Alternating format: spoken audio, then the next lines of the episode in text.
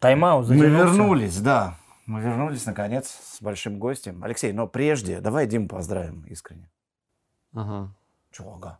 Ну, Не если, искренне. если, если, не искренне. если не пробег, Алексей Геннадьевич не не в понимает. курсе, да? да, не в курсе. Омск стал чемпионом. 17 лет ждали. Да. В Балашихе.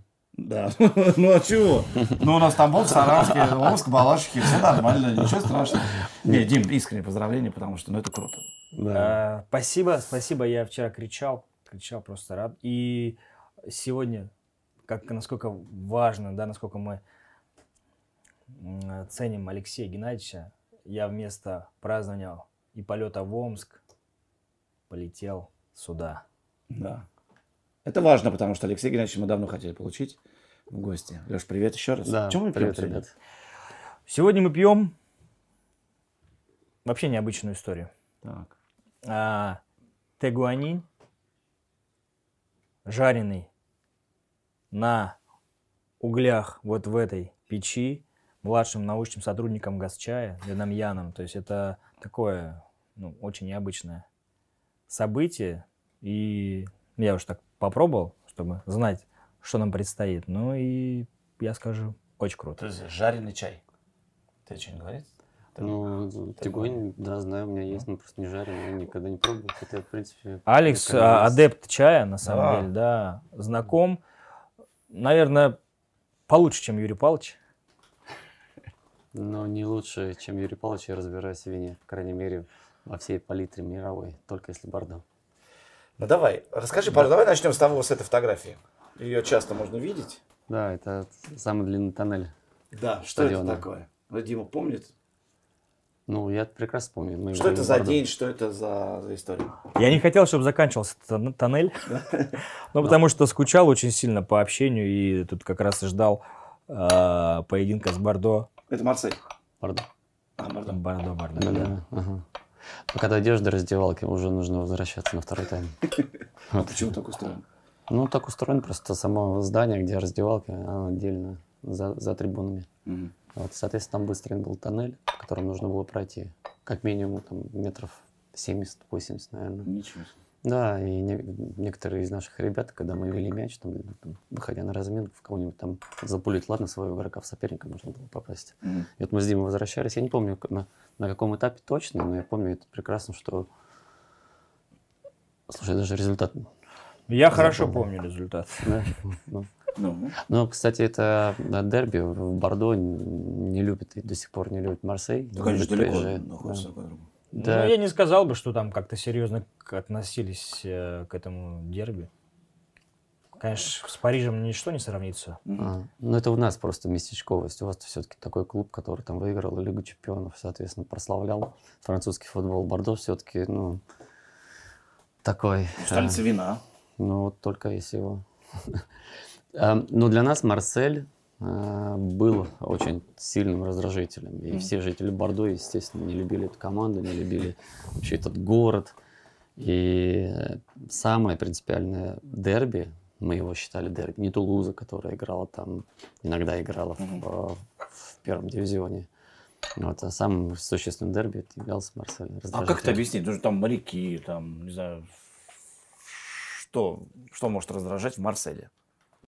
Сам клуб, я полагаю, а вот, наверное, какие-то какие-то истории, связанные э, с коррупцией. А, Бернар Тапи, вот это Наверное. А ты помнишь эту фотографию? Ты говоришь, Конечно, скучал? помню. Расскажи.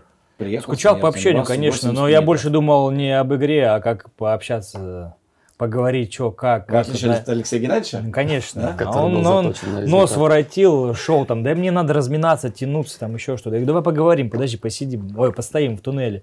Нет, нет. Я, признаться, не помню, в каком направлении мы шли. Не, мы шли на поле, на На поле. поле. На поле, конечно.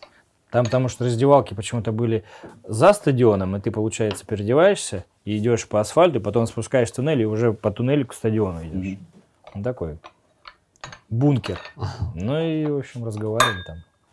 Но раздевалка поинтереснее, чем в, на Крейвен Коттедж. Сама? На это не обращаешь внимания. Что для футболиста нужно-то? Ну, всё равно Фу- фу- фу- ну, футбол. это же за грань добра и зла. Ты видел, да? А. Ты видел, конечно. Ну, и по размерам она похожа. Ну, вот мы играли в, там Лигу Европы в Альбервилле. Ой, фу, блин. Перевели. А, забыл, шотландская команда. Абердине. Там вообще, там сначала 11 переодевались, Ага. и потом все остальные заходили. То есть, ну, нереально было. То есть, все стояли, ждали, пока а, основной состав переоденется. Основной состав переоделся, пошел на разминку, другие подошли. То есть, ни о какой там, а, ни о каком массажном столе даже речи не шло. Ну, ничего страшного вообще, без проблем. Какие раздевал- раздевалки были в Барнауле, когда ты начинал? Ну, хорошая раздевалка. Там просто душевой, правда, не было в этой раздевалке. Нужно было другую идти. Но вы поймите, что мы когда здесь произносим, я сейчас к Сколково преподаю уже который год, когда ты говоришь раздевалка, ты имеешь в виду не сами кресла, там, не массажные столы, а именно та атмосфера, которая там царит. Когда ты говоришь, там, вот после игры, там, после победы на, на Стэнфорд Бридж, например, заходит в раздевалку тот же Абрамович, но он заходит не для того, чтобы оценить качество, не знаю, там, покрытия, не знаю, там, или после ремонта тем более, да, он просто хочет проникнуться атмосферой. Поэтому, когда мы говорим о раздевалке, мы имеем в виду совершенно переносный смысл.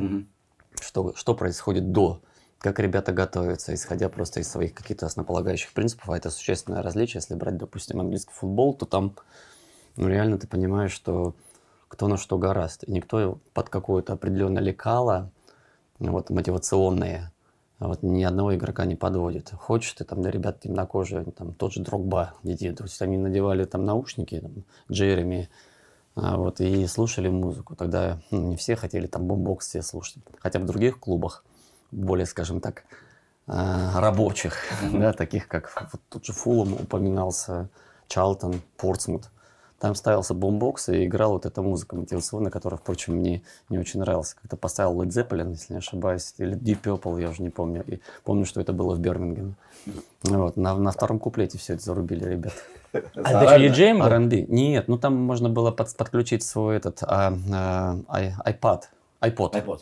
Ну и каждый раз кто-то, получается, разным подключал? Да, или, допустим, кому-то доверяли. Как правило, музыка, она должна быть расхожая, она должна быть такая ритмичная.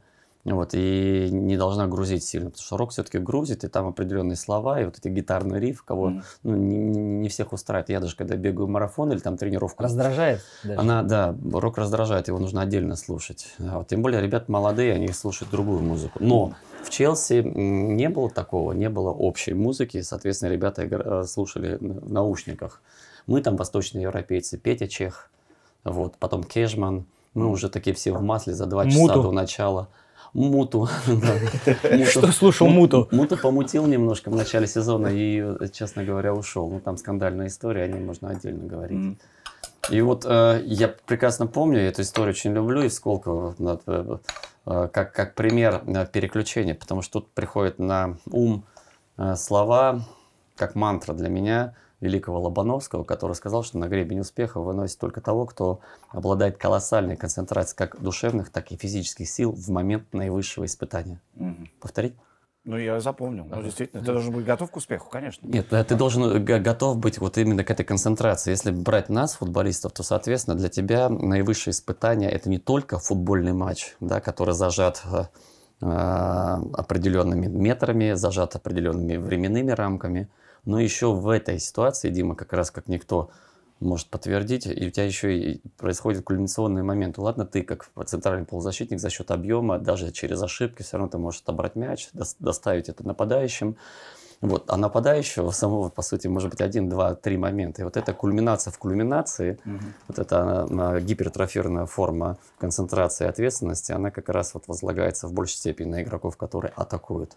Так вот, Лобановский, когда это говорил, я понимаю, что действительно вот э, Англия, она в этом и проявляет полноценный профессионализм не в том, что ты хорошо жонглируешь или быстрее всех бегаешь, а в том, что ты, вот я тебя, ни тренеру, никому-то еще, вот, э, э, нет дела до того, чем ты занимался до этого матча, до чем ты будешь заниматься после, как ты восстанавливался. Там нет такой, как прокачки. Ты едешь на матч, ты боишься опоздать на установку потому что нужно приехать, там, не знаю, за час сорок. У меня был случай, когда я опоздал на установку, опоздал, при, при- при- приехал, там, через Blackwall Tunnel, это был такой клуб а, Чалтон, он находился по другую сторону Темзы, а, такой а, а, туннель, который, как правило, блокируется. Там авария произошла, все это на полдня, можно сказать, не пересечешь э, Темзу. И вот я застрял, ехал все по времени с, с- определенным там гандикапом даже временами. И тут понимаю, что я не успеваю. И вот эм, я помню прекрасно, что я опаздываю на установку, а установка должна состояться там за час сорок приезжаешь,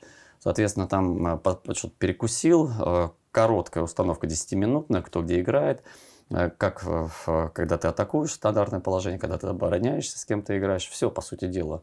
Нет такого, что на сборы приехал, нет такого, что там, соответственно, накануне была установка, там разобрали тебя по косточкам. Вот у тебя и так рефлексия, а тебя еще добили, да, в конец, mm-hmm. если ты еще тем более проиграл. Нет. И я понимаю, что я опаздываю, и помню, набирая второго там тренера и говорю, так-то и так-то, я опаздываю. Я еще даже не въехал в тоннель, я еще по другую сторону э, реки. Меня спрашивают, ну ты вообще к матчу-то приедешь? Сначала. Я говорю, ну вроде как вот ситуация более-менее нормально, я понимаю, что мы двигаемся, машина. Я не помню, что я ответил, сказал, что да, я перезвоню. И вот когда я пересекал этот тоннель, я уже понимал, только вынырнул по другую сторону. Я понял, что я все же успеваю к началу матча, киков. Вот, и ему набираю и говорю, все, как бы я успеваю. Он говорит, ну хорошо. Я говорю, я в составе, ты в составе.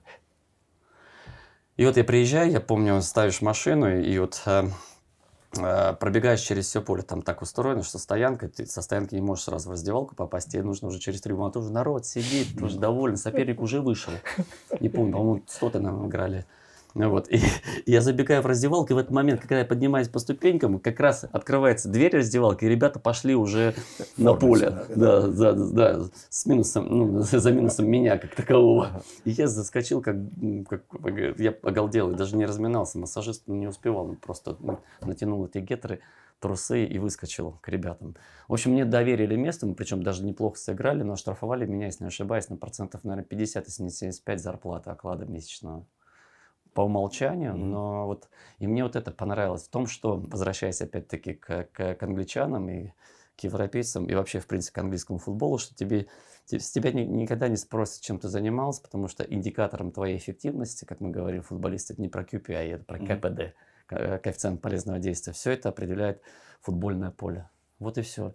И поэтому кто-то там слушает музыку, кто-то там растирается два часа, кто-то там вообще как вот возвращаясь к Терри про его козявки, то на самом деле он вообще в ус не дул. Я думал, что вообще этот человек не, не думает о футбольном поле, об игре, являясь его капитаном, ее, нашей команды капитаном. И как только вот остается вот эти 10 секунд, так называемый final countdown, mm-hmm. и помощник Маурини говорит 10 minutes to go, 9 minutes to go, он постепенно начинает стягивать Ленно, причем абсолютно абстрагировавшись от игры, вот в ближайшие минуты. И он вот раздевается, но когда вот кто был-то на Стэнфорд-Бридж, нужно подниматься. Ну, как правило, там mm-hmm.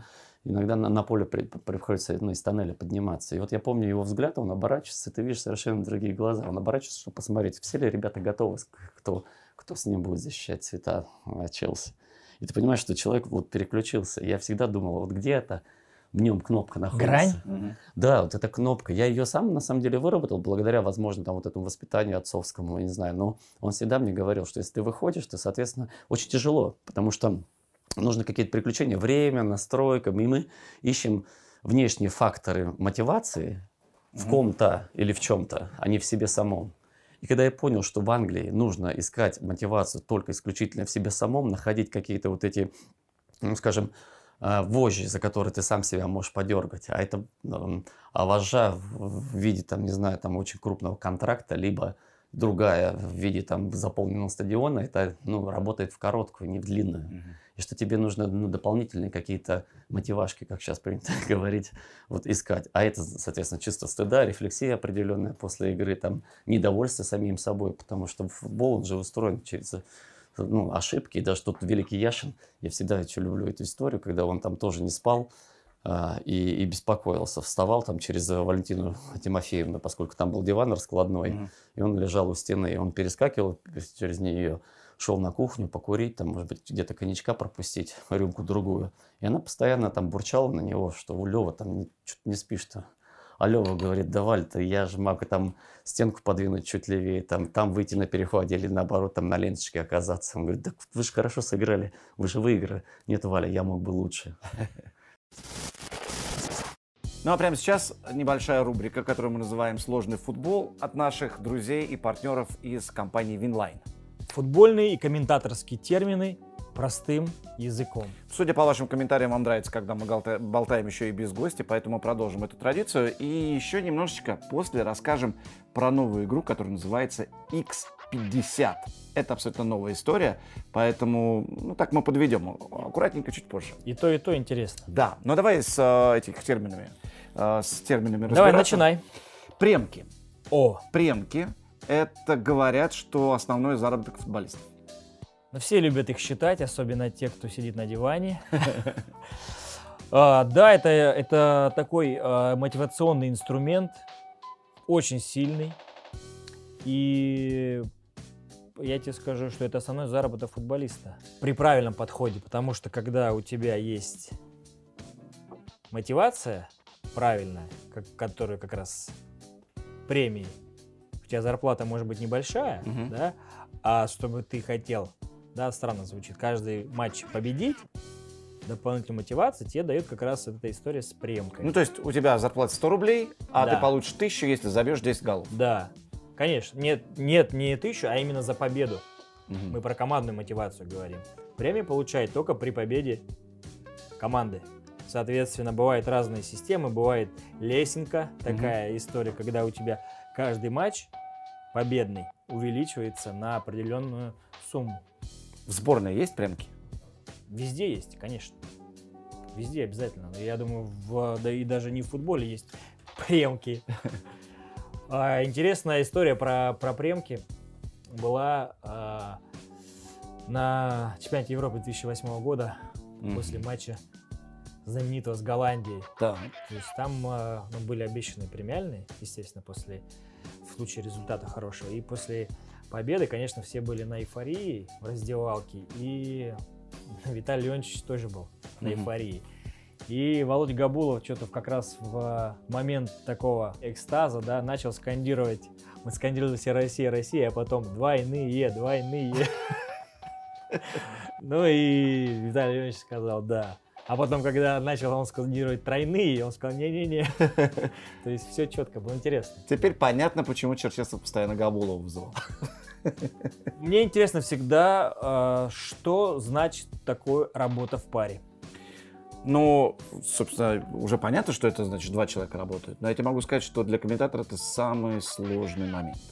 Потому что когда ты соло, ну, что-то сидишь, конечно, это похоже немножко на шизофрению, потому что лепишь, ты сидишь, лепишь. да, в темной комнате, если это в Останкино происходит, перед телевизором и бубнишь что-то туда.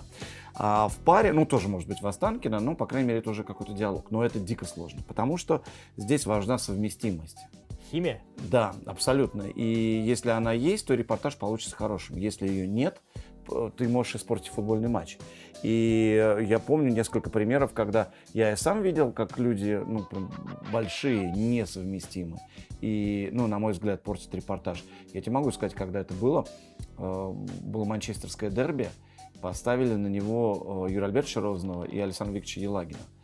Э, Елагин – это чистый солист. Ему в паре очень тяжело работать. Я с ним работал как-то в Ташкенте в паре, но там надо действительно как-то подстраиваться. Ну, а Юрий Альбертович не такой человек, который будет подстраиваться.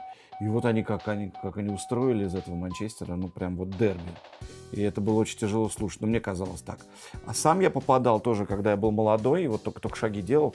И Вася Уткин меня поставил однажды с Лехой Андроновым комментировать. И причем, знаешь, там... Немецкий чемпионат. Не, не, это был, это был матч с ЦСКА, и я был вверху, а Леха внизу, около кромки. Ну, как бы по- в такой расстановке обычно ведущий Ну, вверху. солирует. Да. А Леха, ну, он и тембром голоса всегда давит. И еще он же такой же, знаешь, ну, он дед, а я салага.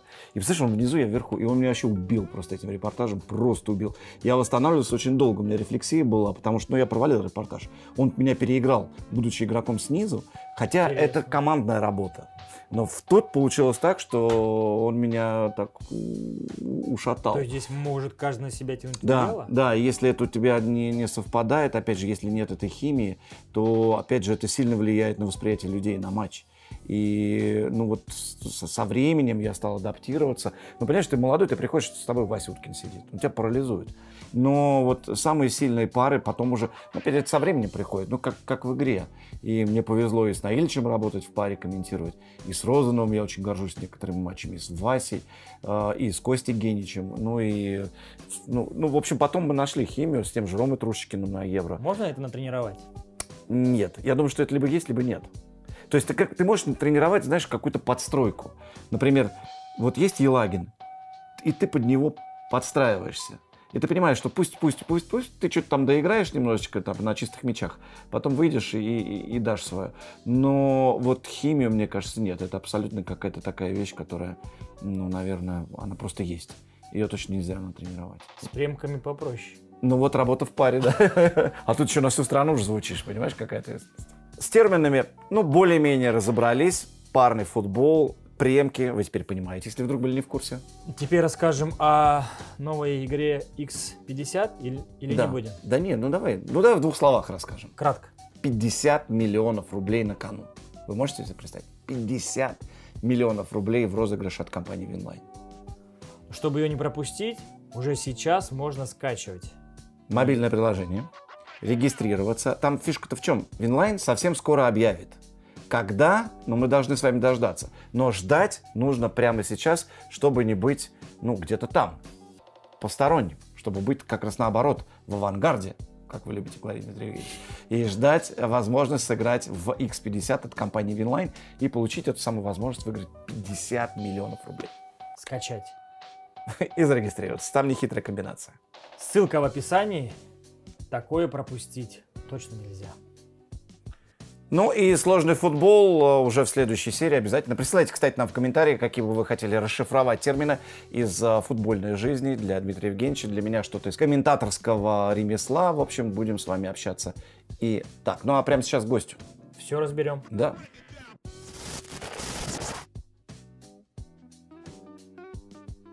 Тебя был выбор, футбол или? Нет, ну я в хоккей играл, Диме рассказывал, я же из Сибири тоже, и у нас, соответственно, но у нас зим... не все играют в хоккей.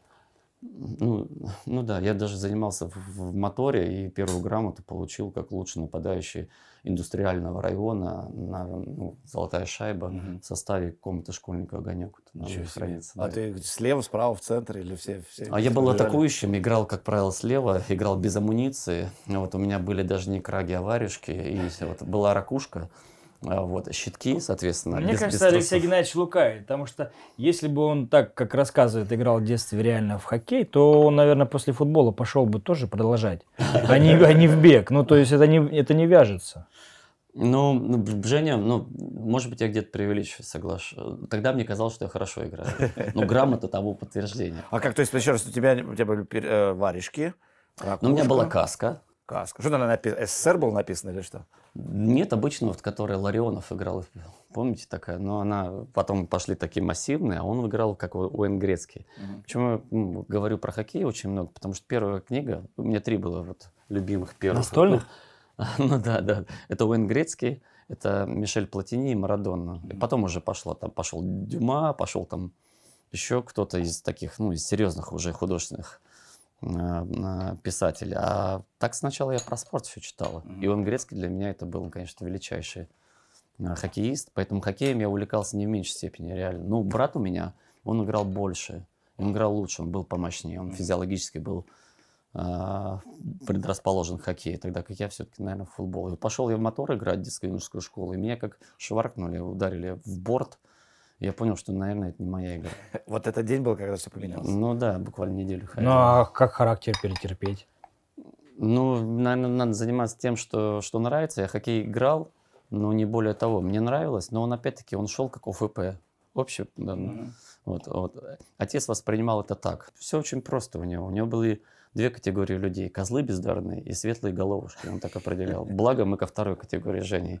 Хотя на самом деле такой пограничной стороне. Я бы сказал, что я где-то там посередине. Я третью категорию все-таки изобрел. Но ему вот казалось так. Поэтому он называл себя козлом бездарным. Он играл э, левым нападающим э, команды «Мотор», моторного завода, где он был э, слесарем-коленвальщиком.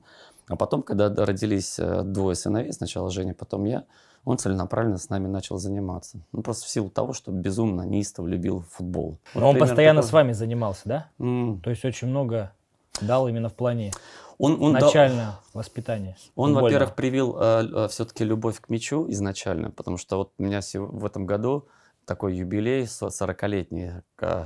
Вот, вот, ну, ровно 40 лет назад я начал целенаправленно заниматься спортом. Потому что это не физкультура была. С отцом это не проходило. Физкультура была в школе. лыжи, там, как на перегонки, эстафеты. Там совсем другое. Там целенаправленное выполнение тех заданий, которые отец сам а, определял. Но это как, как часто это было? Каждый день по два раза? Каждый день, да. Ну, я занимался в детско-юношеской школе. Если было свободное время, он безумно не, не любил, э, если у меня было свободное время. То есть в разрез даже школьному образованию, вместо уроков он лучше меня звал там на футбольное поле отрабатывать элементы. Другое дело, что эти элементы не всегда мне ну, а, пригождались, потому что там он он что делал? Брал мечи там в рюкзак вот это из-под картошки. Э, потом, соответственно, когда он еще ездил на рыбалку, туда рыбу складывал. Он был рыбаком у меня просто контрабандистом это отчасти. То есть? Ну, он э, с неводом ходил, там, э, стерлить. А у нас осетр плавал в, в ванной большой, который он поймал. Я случайно взял, у нас там было там мыло, прикрепленное к ванне, и мыло уронил. И этот осетр погиб буквально на следующее утро. Тебя не убили? Нет, нет, не заставили больше тренироваться. Вот, и поэтому он выходил с этими мечами вот из этого рюкзака, ну, вытаскивая. Просто взял и лупасил, ну не лупасил, просто бил в тебя, а ты должен был обработать, более того, не просто обработать, но еще с, э, с разворотом, чтобы, чтобы начать атаку, потому что его не устраивалось, если ты мягко примешь мяч. Ему нужно было уже продолжение. Причем мячи попадали в самые неудобные там места. Куда-нибудь в пах попадет. То есть он уже знал современные тенденции, да? Да, и он, он, он на самом деле удивительный, у него интуиция. И как подтверждение, Саша Ерохин, он, он его, мой папа Сашу Ерохина, выходца Динамовской школы, дошлифовал у меня как раз на полях в академии. То есть отец там под, отметился на проходной, тут же э, сиганул через забор, проехал на, на троллейбусе номер два до до, до квартиры. Открыл дверь, взял мечи, скомандовал, что нужно пробуждаться, особенно когда ты во вторую смену учишься, первая смена свободная. Вроде как собирался на тренировку на «Динамо», сказал, да не надо, у меня есть возможность с тобой позаниматься, эффективнее будет. И вот я повторюсь, вот те элементы, которые он отрабатывал, они мне в дальнейшем не сильно так и, и пригодились. Ну, грубо говоря, он всегда хотел, чтобы мы играли на атаку. Я играл на атаку, но получается, как жизнь показала, больше в обороне. А оборона он он не, не отрабатывал элементы отбора, он не отрабатывал игра, допустим, головой. Я начал учиться уже потом, позже. Яковенко меня научил, как, опять-таки, по бразильской системе, помните, как Яралаш. Mm-hmm. Да. Вратаря из тебя не получилось, будем делать из себя бегуна по бразильской системе. Вот примерно то же самое. Тот поставил меня в оборону играть там с лучшим э, бомбандиром первой лиги, как сейчас помню, Чернов такой был. Вот, и все. И ты... Да, да, да, да, в Тольятти, да. И он, блин, ну, хороший футболист. И я сел ему на пятки, и даже когда он а, не получал мяч на, на своей половине поля, он, он возвращался на свою, я даже туда следовал за ним. Ну, благо функционально мы были хорошие. А, хорошо. Это уже Калмыкия, да? Это уже Калмыкия, да. И поэтому он не, не, не отрабатывал отец, возвращаясь к нему, там длинные передачи. То есть, но он очень четко отработал с точки зрения мотивации и стабильности, за что он нас впоследствии уважал с, с, с братом. Э, за то, что мы были стабильны. Я сейчас называю, в чем, наверное, скорее проблема наших футболистов, во фрагментарной, ну, для себя определил такую формулировку, фрагментарная мотивация, причем она не заключается только в том, что сезон-то нестабилен. Это даже зачастую, даже на футбольном поле во время одного даже матча игрок может быть как ярким, так и, соответственно, тусклым. Зачастую второй более свойственно игроку, потому что он отыграл эпизод, и его не видно. Так не получается. Англия не прощает. А вот скажи, пожалуйста, как тут не пережать? Потому что мы много говорим с э, нашим другом Андреем Николишиным, э, который тоже следит за тем, что происходит сейчас в детском спорте, что ну вот родители, и у тебя получается такое детство, все в футболе. Тебе надо стать футболистом, другого варианта у тебя нет. Как э, сделать так, ну как вот у твоего отца получилось так, что тебе не расхотелось играть в футбол? Потому что у многих людей просто, ну, слушай, ну, ну забирали детство. Уже правильно? хватит уже, да. Ну, у нас, мы, во-первых, у нас не было выбора. Ну, ты прав, с одной стороны, потому что если бы нам не нравилось то, чем мы занимаемся, наверное, он нас психологически просто сломал. Ну, надломил ну, никто, точно. Не, никто не заставлял же? А, а, он заставлял тренироваться, он заставлял, да. То есть э, он уже, с, почему я в этом году юбилей буду отмечать, для меня это четко. Я как помню, я в школу пошел уже, можно сказать, там, жонглировать, четко понимать, чем я буду заниматься. Не учиться, нет, а обучаться футболу. Просто школа это, ну, это, скажем, участь любого ребенка, которому исполнилось 7 лет. Ну, такое время вне футбола. Да, да. И то он же был там, э, раньше были э, комнаты школьника, вот у нас, я повторюсь, наверное, была комната школьника «Огонек», где он был тренером по совместительству. И ему вот эту бумажку написать о том, что там Алексей там играет в каком-то турнире, да он каждую неделю мог ее писать. Соответственно, все прекрасно понимали, что я был увлечен. Но когда брат у меня стал футболистом, начал ездить по загранкам, как раньше говорили, то все, я там авторитетом стал таким, что у меня сейчас до сих пор, по-моему, фотографии, хотя я был самым там, что ни на есть, троечником. Вот поэтому школьное образование, оно, естественно, там шло в разрез футбольному, безусловно. И отец это очень сильно любил повторять. И он, он сделал просто, он, он сформировал характер. А так как была неистовая любовь к мячу, потому что мы ну, действительно безумно любили футбол, брат у меня играл уже в «Динамо Москва», и 3-4 часа разница с Сибирью по маяку вот этот э, репортаж шел, и он меня пробуждал среди ночи. Мама немного бурчала отчасти, но все равно мирилась. И он пробуждал меня среди ночи, чтобы я с ним в зале у него, там, потому что он спал отдельно, он полуночником был, постоянно футбол у него, хоккей был. И я слушал этот репортаж, а в перерыве, я помню, вот возвращался к себе в комнату, брат уже уехал, у меня с одной стороны, сейчас не улыбайтесь, вот с одной стороны у меня был э, в, э, динамовский флаг, такой бело-голубой, обрамленный там голубой, это там с, с литерой «Д», а с левой стороны у меня была икона от родителей, родителей тогда. И вот я сначала там посмотрю на динамовский флаг, потом встану на колени, потом попрошу вот Всевышнего помочь команде «Динамо», в частности, моему родному брату выиграть этот матч. И, соответственно, вот, после перерыва возвращался к, в зал к, отцу, ну и такой довольный, что я чувство долго выполнил. Во-первых, а, проснулся, во-вторых, все-таки помолился за него. Да, то есть поэтому... Да, в комнату заходил, у нас было две, кровати. Когда брат уехал, кровать одну убрали, полуторку, я остался один. Как король. Да, да, да. И вот эти, я как сейчас помню, с одной стороны динамовский флаг, с другой стороны икона была. Вот такая история. Поэтому ам, от- отбить любовь а, вот через вот этими пинками отца, в прямом смысле, не, даже не в переносном, ну, было тяжело, потому что мы, мы действительно любили мяч. И, и поэтому, опять-таки, возвращаясь к этой Англии, поскольку для меня это является таким, ну, самым высоким уровнем во всем, не только в футболе, не только в скоростных там командных э, действиях, а вообще просто к подходу. Я понял, что не в, не, не в технике дело, не в чем-то, а в том, как ты э, вот себя подводишь к, вот, к матчу. Все. А в этом заключается уже, на мой взгляд, профессионализм. Мы помним а, противоположную историю про установку, когда Станислав Саламович за минуту опоздания Димы Торбинского на установку, но просто, во-первых, не пустил его и просто вывел из состава. Да, и они сгорели, помнишь? Да, да, да. Чеченко рассказывал. А скажи, вот что, ну, давай к Англии еще, естественно, придем.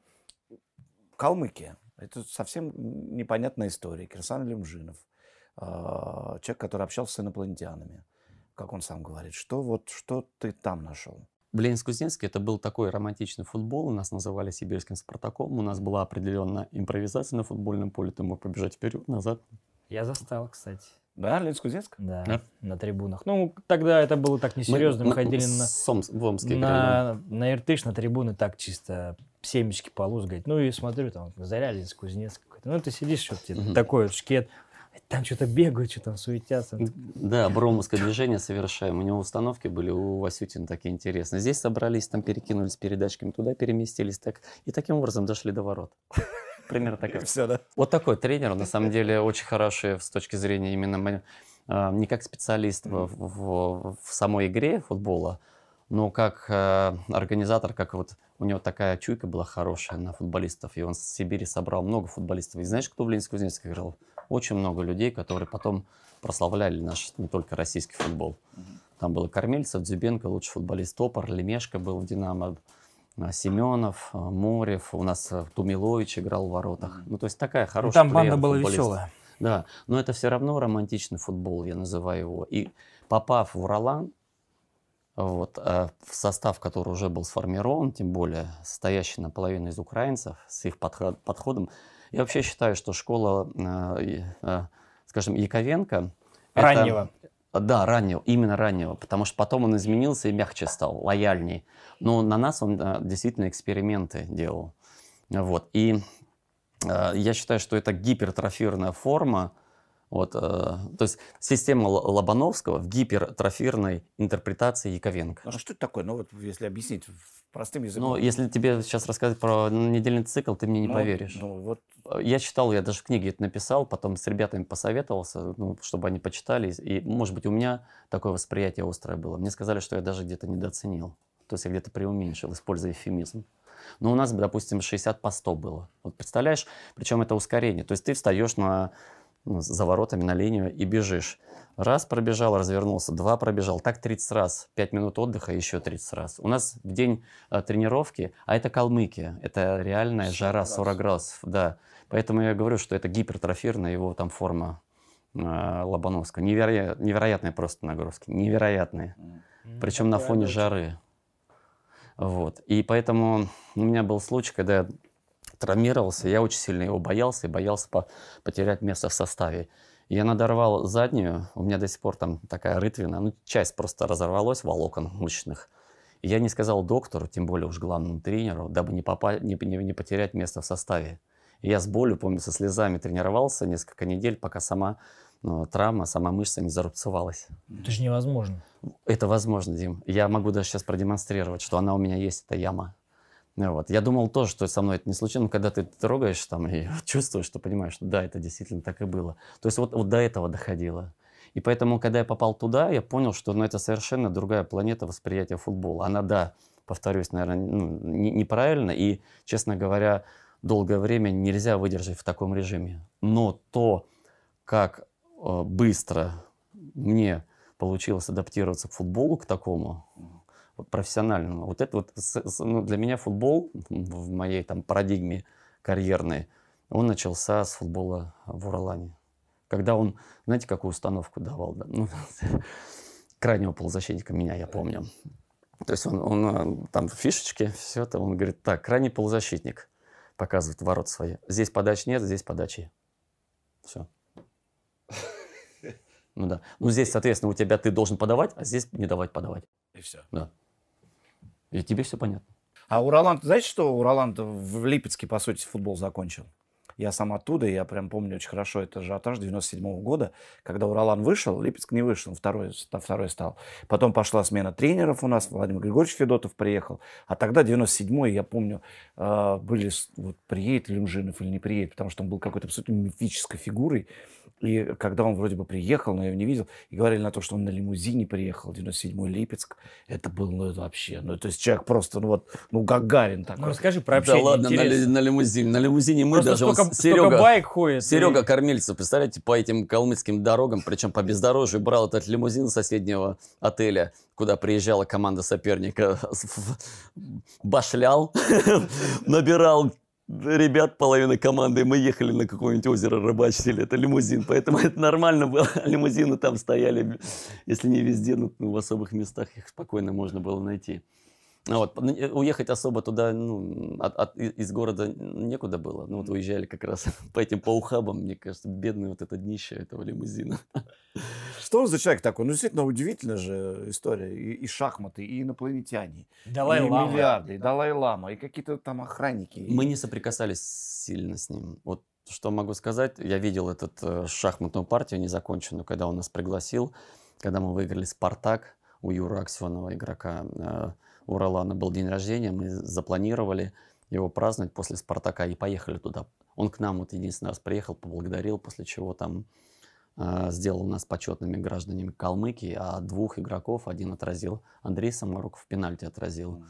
А, Егор, по-моему, Титов не забил. Другой, мы, кстати, этот гол сообразили с кормильцем, а, Саша Игнатьев, он забил гол им. И вот э, он ордена дал там. Калмыкия гудела, недовольна была, гудела недовольством от того, что там всю жизнь кто-то работает, честно, Мгм. вот и получает этот орден, и то не получает, как правило. А здесь стоило выиграть Спартак, вот, пожалуйста, мы герои. Но он был, он был хан, он был главный, и, естественно, его указ это все. Мы с ним так часто не пересекались, он больше любил там э, шахматы. Мы пересекались с, м, с людьми, с калмыками обычными. Я сейчас в метро встречаю, там им очень приятно, что они до сих пор сравнительные характеристики 97-го Уралана с 98-м. Мгм. То есть Уралан, который в первой лиге был и вышел в вышку. Либо это тот Уралан, который закрепился, более того, хорошо сыграл вот при Шевченко, то есть Яковенко или Шевченко. И они живут этим временем, они любят его. Я помню, на деревьях там сидели на холме, когда не было трибун за, за воротами. Вот такая история. Бум был, культ футбола, естественно, ты в их глазах, там, в сердцах ну, до сих пор остаешься неким героем. И это очень классное время. Я не говорю там про воду, про какие-то к- коммуникационные, ну, вещи такие связанные. Мы жили в гостинице, у меня жена была беременна, я ее прятал в гостинице, хотя все, наверное, об этом знали, потому что там были кондиционеры. У каждого была квартира, но мало кто там жил. Потому А что что ты прятал? ну, потому что, ну, нельзя было. Нельзя было с ней жить, тем более был же карантин, накануне игры мы все съезжались в отель. Ну, вот то же самое, что я сейчас, не знаю, там в Баковку привезу жену и буду с ней жить. Ты же мог оказаться не только в «Локомотиве», да, и ЦСКА, и, э, и «Торпедо». Торпедо я прошел медкомиссию даже. А, это нет, это То позже. есть, это получается, когда я- после нет. Уралана прям в очередь выстроились. Да, мне понравилось. Но дело в том, что Дим, я в, э, в сборную попал из Уралана. И сейчас Станислав Саламович очень любит приводить пример, связанный со мной, что вот тогда, даже в конце 90-х, вот, приезжали игроки в сборную из таких команд, скажем, провинциальных. Вот. А это сейчас, и он показывает, что неважно, где игрок играет, соответствует он классу сборной или нет. Ему нравится этот пример мой. Хотя тогда действительно это было крайне редко, потому что у нас полный состава, помните, особенно прибывшицы, который меня пригласил, там а, игроки были действительно топ уровня, там Мостовой, Колыванов, Кириков, все они играли за границей, Карпин, вот, Харин, ну то есть кого не перечислить, Никифоров. И тут из первой лиги. И, и тут, да, из первой лиги только-только не оперившийся, еще раз тебя приглашают в сборную. Поэтому, когда ты, естественно, заиграл в конце сезона вот этого 98 года, то а, было три клуба, которые действительно хотели а, увидеть. Чем а, Локомотив понравился? Торпеда, ЦСКА. Э, Торпеда, ЦСКА и... не Спартак, Торпеда, ЦСКА и Локомотив. Мгм. А С ЦСКА я встретился с, с ребятами, не помню, как их, э, Авалу или как те, которые раньше э, э, отвечали за клуб, вот, до прихода Гиннера. Я не встретился с Далматом, он со мной ну, по каким-то причинам не захотел встречаться или не смог. А В Торпедо я встретился с Алешиным в Лужниках, но тоже. А здесь я был в Медведково, был у брата, и тут раздается звонок, сюрприз такой, в дверь брат организовал. И приезжает, на пороге там пол одиннадцатого вечера, приезжает Юрий Павлович Семин. Ну и все, и судьба моя была решена. Так что он тебя взял за шкирку что, и он что. Как это решено? А, а я был там просто в Москве, он это знал, он там через Женю, Женю он знал, поскольку его сын Андрей, они вместе служили, ну как служили, месяц провели в части с Андреем Семиным. Поэтому, наверное, Присягу принимали. Присягу принимали. Я такого ну, крупненького, безволосого брата никогда не видел. Он там на каше отъелся. Вот. И Андрей там же был с ним. Вот. Поэтому, наверное, через него это произошла ком- коммуникация. И он приехал, сказал, что я хочу тебя видеть в составе. Главный тренер. А как ты скажи, подожди, ну то есть открываешь сайт Семин. Говоришь, ну хорошо, проходите, Павлович. Ну, это, во-первых, брат, я же у него был на птичьих паровах, там я просто, да, мы как раз на кухне это и был, потому что однокомнатная квартира, вот мы сели на кухне, и он сказал, что я бы хотел бы видеть тебя в составе там А локомотива. он что-то принес с собой, там тортик какой-нибудь? Нет, там, нет, нет. какое-нибудь, не знаю. Нет, нет, Бутылочку вина. Ну как, ну сухую. Бутылочку вина мы уже позже распивали, когда я уже в Бордо играл. А тогда я вообще не пригублял. Первый раз вообще вино я попробовал в Бордо. Да, да, да. И то его предложил мне главный тренер э, команды Эли Ну, просто это что, буднично Да. было? Прям пришел Юрий Павлович, сказал, все, Ну, для него возможно, для меня, конечно, нет. Ну, просто он был такой яркий всегда в выражениях. Я не помню, ничего такого не было, но само, само появление главного тренера Локомотива сыграло главенствующую роль. Я еще спросил, квартиру дадите, потому что жить негде, я только женился. И у меня ребенок родился. А, забирай. Он говорит, да, конечно, да. Но понятное дело, что это железная дорога, и мы там все там шестером, что ли, поселились в этом доме, переехав, когда его достроили. Мгм. Это, это как раз Черевченко, Игорь. А, Черевченко. Черевченко, да, да, да. Черевченко это другой, он, по-моему, это здесь. Черченко, да. Да, Черевченко Игорь, да. Ага. Раз так разговор пошел, да, сейчас мы добавим чуть-чуть огня. А можно что-нибудь такое, ну, по, по, по, по, это, по более выраженнее? Вот, вот как раз. Мне Я обещали, знал. кстати, красный чай. Вот, как раз это сейчас Да. императорские золотые игры из уезда Дзингу. Очень Мгм. мощно. Ну, Зенгу, конечно, берем. Я просто ждал, пока, вот невозможно остановить Алексей Геннадьевич просто. Я при этом не очень люблю вспоминать ну, вот такие э, футбольные истории. Почему? Но я живу сейчас немного другими категориями. Футбол это, это хорошее, интересное. Но я его использую скорее, вот особенно там в Сколково, где я преподаю как инструментарий. То есть, по сути дела, через метафоры ты доводишь э, информацию, перекидывая вот эти мостики с футбольного поля на бизнесовую плоскость. Мгм.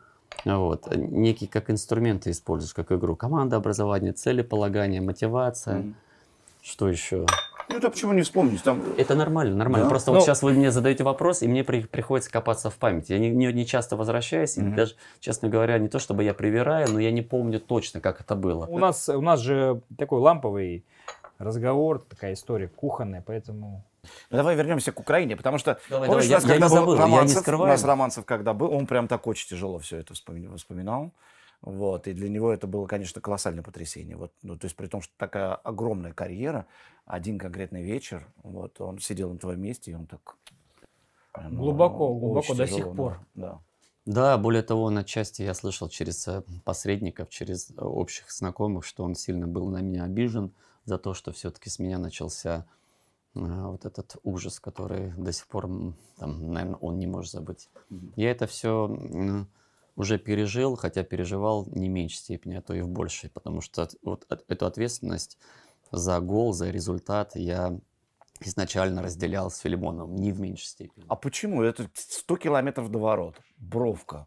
Ну, как бы, ну... Это было вот, вот- мои действия, они, ну я же помню, вот э, этот знаете, когда ко мне в номер за- залез бабуин на шестом этаже в ЮАР, я помню каждый свой шаг. У меня пере- на сетчатке глаза все осталось, как он ел это, это ММДМС, раз- вот, когда это разорвал. Вот такая Да, детина. да, да, да. Какой размер XS? Ну, это был самец. Но А, у меня в ночь... XL? э, У меня залезли два подростка, самка, потом он, потом я ушел на конференцию, 23 февраля было, и я помню, пробежался.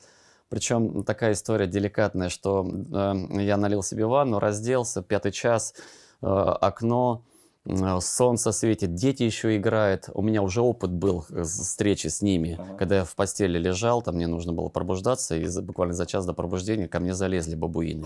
Я с ним был знаком. Тогда был чемпионат мира в ЮАР, я был послом заявочного комитета. Я поехал в Сан-Сити на это. Ну, в смысле, На- с тем, на конгресс. ты был знаком с Да, тем, с тем же бабуином, да. Он и был. Но если я просто скомканно, но, но очень, А- если такой Алекс? квинтэссенцию Да, всего этого. Потому что это история, когда я, ну, такого животного, дикого страха, как тогда, я не испытывал никогда. Я вот где-то, мне казалось, лавировал между жизнью и смертью. Поэтому сетчатка глаза моя, она зафиксировала абсолютно все а, движения, даже бабуина, не говоря уже про свои. Когда они сначала залезли, с- начали бегать, как сумасшедшие по комнате, два подростка, потом самка залезла, достала из холодильника все, что хотела, они, я как мебель был для них. Вот я лежал уже Ты под одеялом, не шевелился, да? да, ну просто наблюдал. И потом, когда они все э, э, сбежали, потому что почувствовали, что идет самец хозяина, он припозднился. Вот он залез ко мне в номер, походил недовольный а, между бутылками уже там этими ну, шоколадками съеденными, ну, то есть у- упаковками, то он развернулся и ушел. Я это закрыл быстро, все это за- загрузил обратно в холодильник. Причем, когда уезжал, заплатил там что-то долларов 60, что ли, за Они то, что они съели. раскидали всё? Они раскидали, но А они не пили, они съели. Но все бабуина. это фигня была по, по сравнению с тем, что произошло позже, буквально, когда вот конференция закончилась, и я пошел, пробежался, вернее, 23 февраля, как сейчас помню, я взял этот телефон, разделся, и вот сейчас деликатный момент, я разделся до гола, налил э, воду в ванну, и если бы там не, не, скажем, поздравление с 23 февраля, 23 февраля 2010 года, Ага. вот, то я бы ушел бы. Не знаю, что потом было бы. Вот застал бы я его или нет. Но я стою, смотрю, и как футболист с периферическим зрением понимаю, что кто-то залезает. Окно открыто, повторюсь. Солнце, только заходит солнце, день. Ага. А там такие выступы небольшие. И он, они берут и... за- за- вот, мое, мое окно было возле этого выступа. Поэтому им было легко шаг сделать, и ты уже на подоконнике. И вот аккуратненько раздвигаются эти шторки, и залезает вот этот бабуин. Почему-то мне кажется, что это именно он. Он хот- захотел просто восстановить статус-кво. Ага. И вот представляете, вот эта немая сцена, обычный номер, у тебя здесь окно, здесь телевизор, здесь кровать. И я стою абсолютно голый, кладу телефон, жалко, что я его положил. И как сейчас помню, была книжка Samsung. Так бы хоть маломальски я мог бы заснять. Ага. И вот я, вот, и он, он залезает и идет на меня. И между нами, э, представляете, ну где-то метра два, не больше. И я думаю, все, трендец. Или изнасилует, или загрызет. Думаю, лучше первое. Он не говорит, а я никому не расскажу. Ну, на самом деле, честно говоря, в тот момент я не об этом думал. Это я, вообще- я, а я в тот момент я думал, как бы спастись.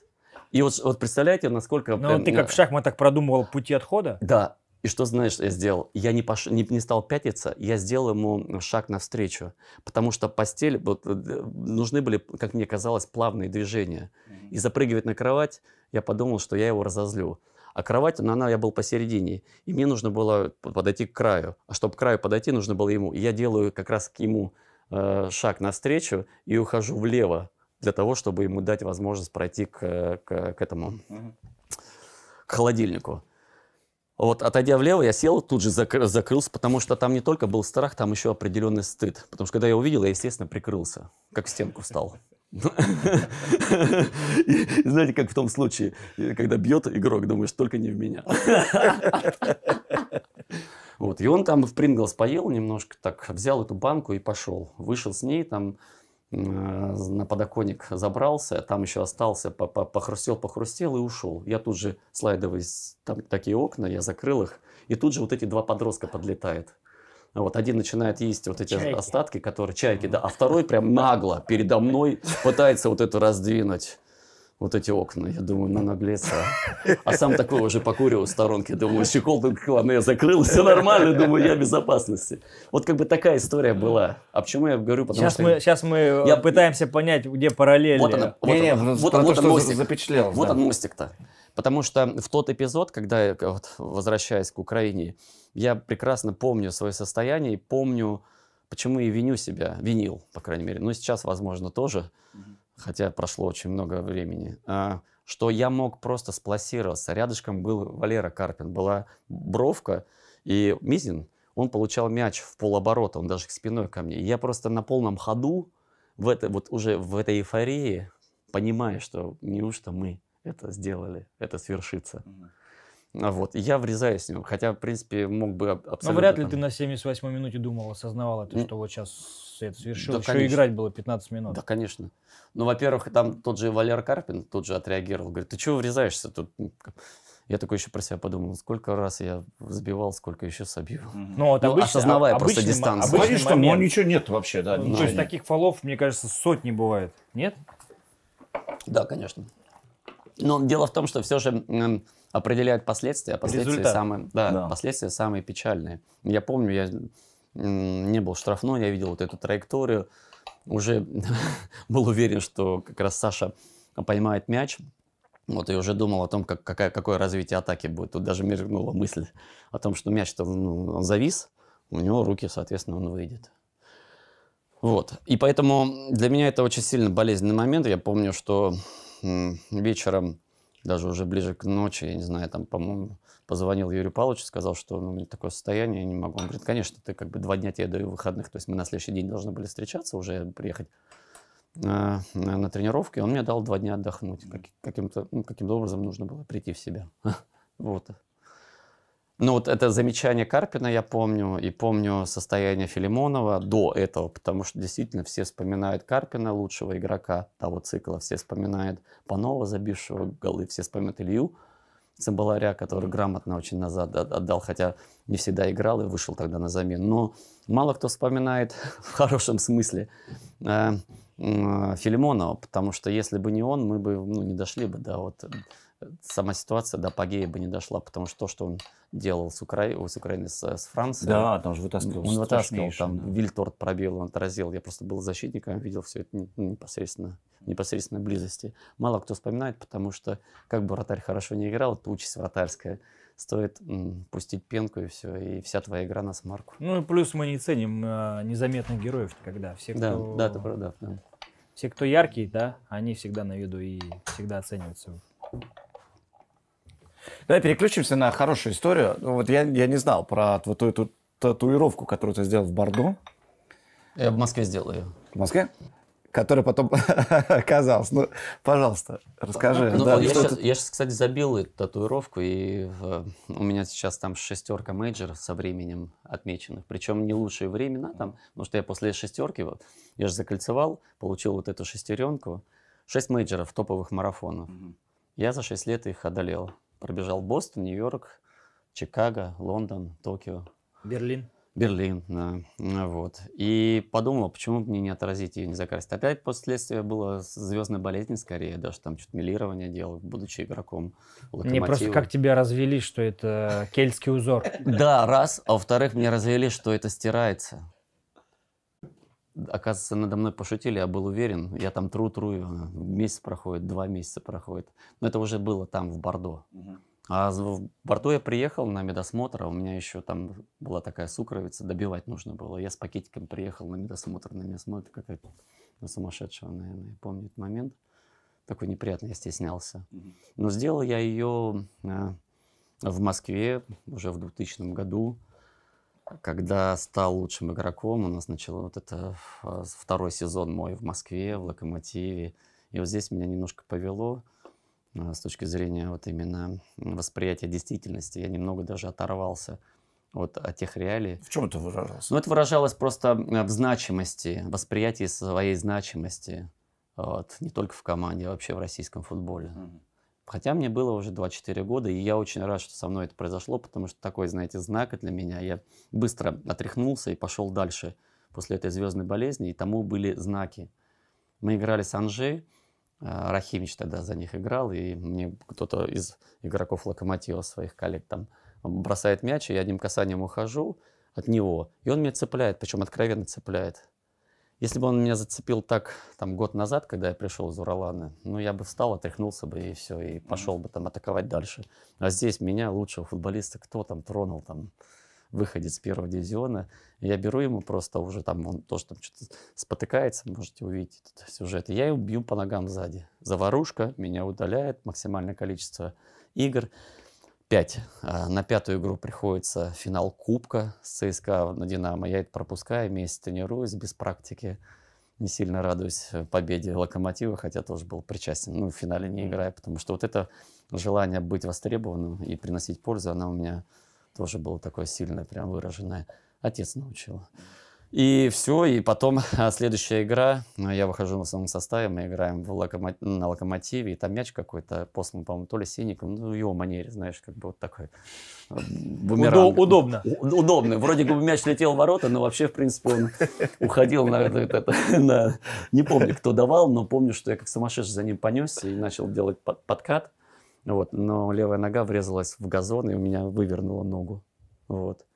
Что привело к продаже из Локомотива. Тогда клуб Бордо интересовался, но Семин не хотел меня отпускать. Даже... А как он что-то говорил? Нет, ведь то, что- как Да. не хотел. Он говорил накануне, перед началом в Португалии были сборы, и он вызвал меня в- между тренировками. Сончас, я тогда помню прекрасно, и сказал, что да, ты востребован, тебе тобой интересуется Бордо, но мы тебя не хотим отпускать. У нас еще Кубок Кубков, тогда Локомотив это был участник э, Кубок Кубков, и мы будем играть, и ты нам нужен. Я, я как бы не помышлял, мне это польстило, естественно, что мной интересуется, но не думал, что я прям так рано уйду туда. И помню этот момент, у меня не было агента, и вот, вот сейчас, представляете, вот это все спроецируйте на, на современную там футбольную жизнь. У меня тогда была зарплата такая, ну, невысокая, я стал лучшим футболистом, 7 тысяч у меня было долларов зарплаты. Ну, а вот самый высокооплачиваемый кто там был в, А. в то время? Я не знаю, но Чтоб мне, сравнить. но мне он сделал, мне он сделал, потом сказал, я, мы посоветовались, ты хорошо отыграл сезон. Я даже не помышлял, мне нравилось играть, и все, чего, чего еще нужно. Квартира есть. Квартиру мне, да, уже дали, да, да, да, да, дали, даже гараж купили. Как-то особо это подчеркиваешь. Ценности другие Да, были. да. Ну, там машину негде было ставить. Там был раз- рядом гараж. Я подошел, говорю, «Ну, слушайте, мне негде ставить. А мне, мне так смело отвечает. Да я приехал в однокомнатную, поселился в Свибло у брата, чтобы рядышком жить. У меня ребенок перепутал ночь с, с днем, с женой приехал, с мамой, мы в одной комнате все это ютились. Когда я потом, спустя месяц не- не- с недосыпом, пришел на тренировку, сказал, Юрий Павлович, ну не могу жить в однокомнатной квартире. Ну, не- А мне неудобно было, клуб платил. Он говорит, ты дурак, что ли? Ну, конечно, бери больше квартиру, все клуб оплатит. Опл- оплатит. И то же самое примерно было и с зарплатой. Они взяли просто с Филатовым, тогда с, с- ну, с президентом Локомотива взяли и увеличили мне зарплату.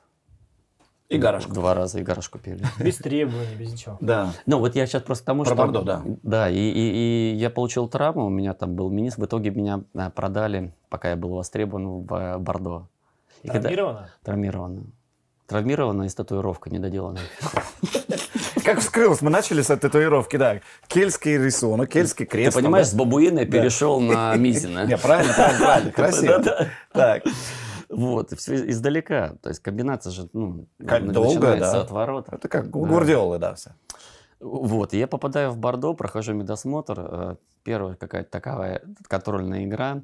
Я понимаю, что ты принимаешь мяч, даже, ну, даже в полуоборота, и уже начинаешь думать о продолжении, уже, вернее, так поздно, как впоследствии пока стало ясно, что думать нужно, принимать решение до принятия мяча, особенно английская премьер-лига учит этому. А тогда я просто принял, как, ну, как привыка- привык к локомотиве.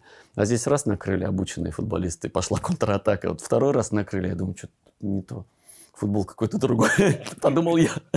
И почему так быстро? И почему так вязко? И почему Лучший так, футболист и России. почему так атлетично? Да. И я такой думаю, нифига себе, этих, блин, лучших футболистов России пруд пруди здесь. А прошло это несколько месяцев буквально. Вот после того эпизода с Рахимичем, после вот моей травмы, после этой татуировки, э, вот, и все, я попадаю, и, и ты понимаешь, что здесь нужно э, трудиться, здесь нужно адаптироваться и как можно быстрее э, вот, э, принимать решения. И вот этот как бы знак, на мой взгляд, не случись со мной вот эта травма, не случись, наверное, вот этот, э, ну, пускай такой легкий налет звездной болезни, да, я думаю, что я бы ну, не перешел бы вот на, на другой уровень. Это стечение обстоятельств. Я это принял как знак. Вот, наверное, А, так. а ты помнишь, а ты свой помнишь вот этот переход на другой уровень, когда ты стал уже, ну, действительно суперзвездой? У меня не было таких знаков. Ну как то нет? Ну, Ну что-то так, было, и такой- одна игра, один такой день, один момент. Да нет, ну как. У меня все как бы быстро-быстро. Все быстро закончилось. Спартак, сборная и, Ну да, всё, у Димы и это обратно. молниеносно. Да, меня-то я-то поколесил по первой лиге. а, Ну, я шесть с половиной лет играл. Шесть, шесть лет я играл в, первой лиге. Сначала в Динамо Барнаул два года, буферная зона. Потом Ленинск-Кузнецкая Заря три с половиной года. Потом... а, Я пол- недавно смотрел видеообзор полгода. там а, шедевра. Алексей Геннадьевич со штрафного с 40 метров. Можешь представить, чтобы опорный полузащитник, каким мы его знаем, да, забил пушкой. Так я помню первый гол за Челси на предсезонке. Это тоже. Вот Я же комментировал даже этот матч, я там на седьмом небе был, А вот- конечно. А вот, сейчас услышите информацию от первоисточника. Ну, чтобы вы сейчас развею все эти фантазии болельщиков футбола. Оба это го, эти гола это от безысходности. Но вы сейчас не смейтесь, но реально. Первый, это мы играли со Сморалом, по-моему, 7-1 их выиграли, и я не знал, я, если бы вот, эм, эта хроника показала бы сначала, потому что я раз э, дернулся к мячу, второй раз дернулся и не знал, с кем оббиться, все убежали туда. Я думаю, дай-ка я фигану в сторону ворот. Вот так ровно было. Ну, я, конечно, смотрел вожди разрешений там. А, да, да, да. Вот, я просто ударил 100, 100 ворот. Касательно гола за Челси, э, да, против Селтика, там тоже я не увидел продолжения. То есть я как бы раз э, э, двинулся с мячом, второй раз, и, и не вижу продолжения. Думаю, дай-ка, ну, от, от, от- от нечего делать, что ли, от безысходности ударив в 100 ворот. Вот ровно так было. Главное не То есть у меня обрезать. изначально, главное не обрезать, да. Изначально не было намерений прям э, выходить на ударную, на ударную позицию и наносить удар. Нет. У меня было желание продолжить, но в силу, наверное, ограниченного интеллекта, не, я не Титов и не, не Кормильцев, а, вот, и я не увидел такого тонкого продолжения, не увидел своих партнеров. Думаю, дай-ка я тогда пробью. Причем не, не самой сильной ноги, с левой. Просто мяч еще так хорошо лег на ногу. Ну, голы удивительные. Зачем во Франции футболисты бреют ноги? А, не знаю. Я стеснялся Дюгари спросить, но они откровенно это делают. Так там же ничего- никто ничего не скрывал. Как, что мажут э, гелем все, что постоянно с... Ну, просто Дюгари, он был самый весельчак в Бордо, получается. Да, и он был самым звездным футболистом. Он приехал из Барселоны, вернувшись. э, а, до этого он был в Милане, играл. Ну, то есть это, это зве- звезда не только местного разлива, мирового. Другое дело, что он свой потенциал, может, не настолько сильно раскрыл, как, скажем, мог бы. И все его ассоциировали с дружбой Зидана, потому что он под свое крыло, как местный футболист, э, Зизу взял под свое крыло, когда тот играл А, да? да, в Бордо. У них вот эта а, тесная дружба, а, общение, оно было со времен как раз еще игры их а, в Бордо. И там он, конечно, был звездой. И отчасти высокомерие в нем было, но когда он взял бокал вина с, э, с- с- со стола руководства, я понял, что это было искреннее предложение главного тренера выпить бокальчик со стейком.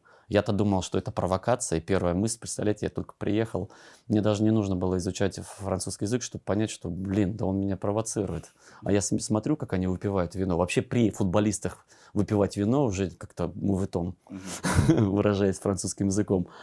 А тут он еще тебе предлагает. Естественно, я отказался. Потом подходит Дюгари, бокал налил себе, другой налил. И думаю, ну а я что? Значит, это работает действительно. Вот. Но эта история, они абсолютно нормальные, ну, вот, как я понял, что, опять-таки, тебя никто не контролирует. Там ребята уходили в бар, ну, не при всех же курить, брали сигаретку, кофейку, и не, не обязательно нужно было там, как наши, там, за, за автобус прятаться и, курить. И я такой тоже думаю, да что ж такое? Либо момент с ним, с Эли Бобом, нашим главным тренером, когда ты его называешь на «ты». Я не привык, я привык к субординации. Сейчас, когда в, в этом в Челси, в Сколково выступаю, я всегда вот, э, сравнительные характеристики командообразования предоставляю, потому что у многих бизнес за рубежом, они формируют, психология, ментальность другая, иная там, вот, а тут ты, ну, как таковой дружбы не испытываешь, там, особенно в Англии, ее нет как таковой, тебе не обязательно там здороваться за руку, ты можешь по-английски уйти, важно прийти вовремя, как я уже говорил, да, и важно показать, на что ты способен в течение 90 минут, все остальное фигня. Не знаешь, кто с кем живет, не знаешь номеров телефонов, ни- ничего не знаешь. Даже по имени и то половину команды не помнишь как. И не нужно. Ну, подожди, давай еще раз. Так вот, возвращаясь, Да, да. ну вот я, я не И ты- представить, ты приходишь, у тебя футбол... бреют ноги прямо перед игрой. Это, это как? Нет, перед игрой нет, после тренировки. Не сильно Ты разница, заходишь в душ, а они что? А, а, нет, но Дюгари что делал? Там были эти умывальники, он за- ну, закидывал ногу в умывальник, намыливал ее и брил. Ну, то есть, так вот. Ну, но есть, это а не ты- а самое. Ты подходишь, хочешь руки Для меня-. Другая есть раковина. Ну, или... Не, просто я подумал, что это фишка и французских футболистов. У тебя в Марселе же не было такого? Нет, такого не было. Да, ты знаешь, Крема, крема, гели, да, но что кто-то брил. Ну, Для меня не было а, шоком. Для меня удивление было как раз субординация и отсутствие оной с главным тренером, когда это не касалось дела собой игры или установки. Вот это для меня это было большим, э, скажем, потрясением. Когда тренера называют на «ты» по имени, для- ну, представляете, кого-то я там называю, там, Юрий Павлович, Юр, э, Юр, дай мне там, передай, там, не знаю, бокал вина передай, ну или там Валерию Георгиевичу Газаеву там сказать. Валера, слушай, ну, что-то, вино говно. Что предлагаешь-то? А там реально, вот э, именно я нисколько не преувеличиваю тональность в голосе. Там реально можно было так. Там действительно скобрезность какую-то можно было сказать. Причем не только ему. Франция для меня, почему? Французский язык как русский, там есть ты, вы, в английском нет. И он ходит сам, здоровается с тобой, ты там, не знаю, там бутсы чистишь, там надеваешь, он сам, ты даже не встаешь, там ребята там поздоровались, все, он на второй круг может подойти, там поздороваться, забыв, что уже это происходило. Вот. И ты с ним разговариваешь. Ну, как только касается дела установки на матч, допустим, или там, э, что мы делаем на тренировке, вот эта субординация между главным тренером и игроками, она увеличивается. И игроки, вот некая такая гармошка, они это чувствуют. И Вот. А у нас это, мне это было непривычно. Я думаю, что мы главный И тренер... никто он- не он- теряет это ощущение, да? да? в том-то и дело, что никто не теряет это ощущение, и ты, ты понимаешь, вот сейчас ты мой коллега, мы с тобой чай пьем, да, ты, ты главный тренер, я там тебе там, ну, подножку могу постоль, по- поставить, там, посмеяться, какую-то там, не знаю, шутку скобрезно сказать, это нормально, и он в, в твой адрес тоже. Как это было и с Мауриньо в том числе. Но как только касается дела самой работы, действия, опять-таки возвращаясь к словам великого Лобановского, да, то есть как бы кульминация, это, это момент наивысшего испытания, то все, он для тебя главный тренер. И вот, и, и вот это всегда, как бы вот эта гармошка, она всегда работает там. Причем э, это не, не говорится заранее, никто это не поясняет, правильно же? Нет, нет, нет. То есть ты это знаешь как настройки по умолчанию. То есть Ну да, но ты подстраиваешься, потому что, грубо говоря, ты купил там с андроида перешел на Apple, да, и ты уже начинаешь адаптироваться. Тебе же нужно пользоваться этим аппаратом, причем эффективно. И ты просто встраиваешься в эти схемы, ну вот и все. Не строился в схемы, как за пределами футбольного поля, так и на футбольном поле. Все. Ну, то есть, там по же сути, муль- мульти- мультинациональная команда была. Да, в этом вся прелесть. В том, что там не обращают на каком-то языке. Говоришь в Челси вообще, если брать вот э, э, стол обеденный э, в день матча, То есть э, Мауриньо, что он хотел? А, И то у него не получилось. Максимум он там не за два часа собирал нас, а за три с половиной на, на Стэнфорд-Бридж. Он вообще накануне хотел в э, собирать нас в гостинице. Английские Как традиции, они иные. да? Да, да. А английские нас собирали Лигу чемпионов, мы собирались накануне. Это единственное, там, вот, э, э, единственное соревнование. По-моему, и сейчас собираются все в отеле за день. Где? А в Англии Нет. перед игрой. Ну, не знаю, может быть, сейчас. Я, у меня четыре, клуба было, ни в одном не собирались. Ну, Точно знаю, что Юнайтед собирается в Лоре там до игры. И чемпионат? Чемпионат нет, по-моему, нет. Лига Вот, чемпионов. Лига чемпионов, да. Да. Лига чемпионов, да. Но он хотел чемпионат. Ему сказали, что, ну, что это невозможно. И максимум он начал собирать нас за три с половиной часа. То есть мы обедали прямо на, на, на стадионе на Стэнфорд-Бридж. И вот ты заходишь, и ты понимаешь, что ты вообще ничего не понимаешь в диетологии. Потому что тут клубника, допустим, тот же, ну, я не знаю, тот же Микелели молочко с клубникой ел, Мгм. сахара добавив. Вот, а сидит Петя, чех, ну, вот он ест стейк с кровью, например. Вот я про, про- про это.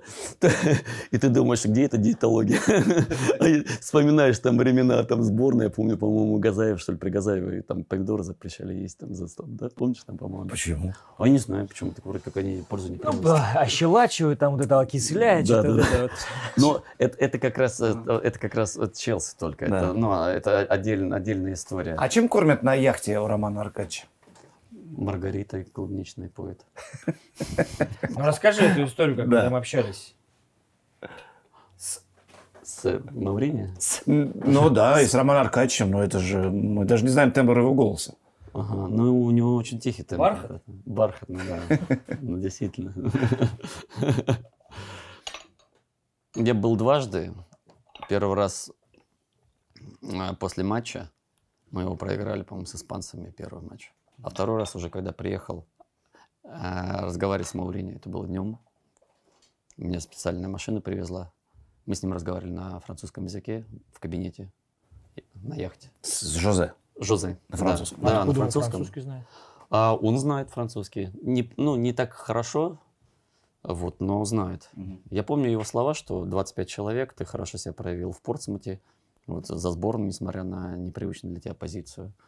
Вот я вижу, поэтому я тебя не гарантирую место в составе, у нас 20, 25 человек, но я бы хотел бы тебя видеть в обойме. Мгм. Все, я, я понял сразу, что надо возвращаться в Челси. Это был второй случай. Первый это было вечером. Почему я за про, про Маргариту заговорил? Потому что действительно там белые, белоснежные диваны были. Я сейчас не помню, кстати, привру, то ли я разлил, то ли жена разлила. Она говорит, что она. Я ж, мне кажется, думаю, что это я был. Ты думаешь, что неважно. все? Так, вы присели на диван. Я. Да, дважды причем. Да я там прикрыл, я не сказал. А там белоснежные диваны, на, там официанты приносят. Она, по-моему, но я не помню, но я не стал ее сдавать. И, и- и при- при- признаться неудобно. Я еще тогда мысль закралась, все, блин, в Челси не вернусь. Вы испортил диван. Испортил диван там. Говорит, если ты не умеешь Маргариту держать А в руках, как ты будешь мяч держать? Так вообще очень интересное было общение. Я очень крайне редко, более того, э, э, умышленно сторонился, потому что вот эта аффилированность, по- по- она Ты ж мне- по блату попал она в мне, Челси, не, конечно. не- да. не- она мне не нужна была, и очень приятно было слова Маурини, когда он так публично сказал, что Смерть хороший футболист, он попал тут. Ну, просто он, он играет здесь, потому что он тут по праву. Какая-то такая фраза была, когда еще как бы выходил в основе, играл постоянно.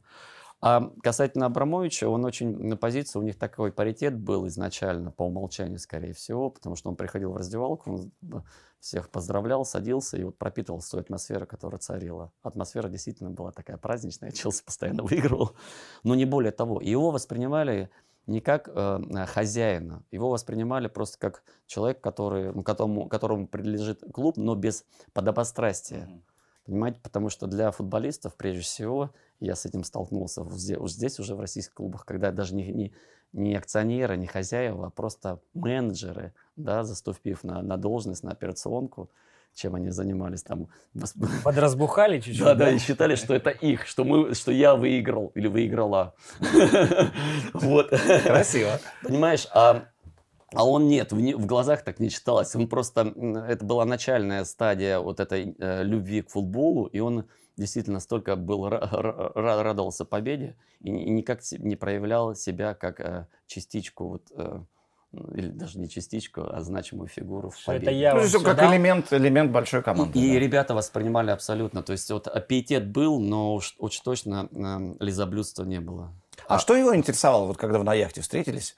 Что интересно Абрамовичу? Он Узнать о немногословен смерти. был. И. Нет, он... Вот есть- интересно, как он, как Он- он э, Сергей он- Николаевич Галицкий, он также в нюансы хочет вникать. Он интересовался вот э, в раздевалке, спрашивая меня о перипетиях матча, потому что я был, ну, он был на, под одним углом видел, а я как действующее лицо по другим, естественно, на другой плоскости.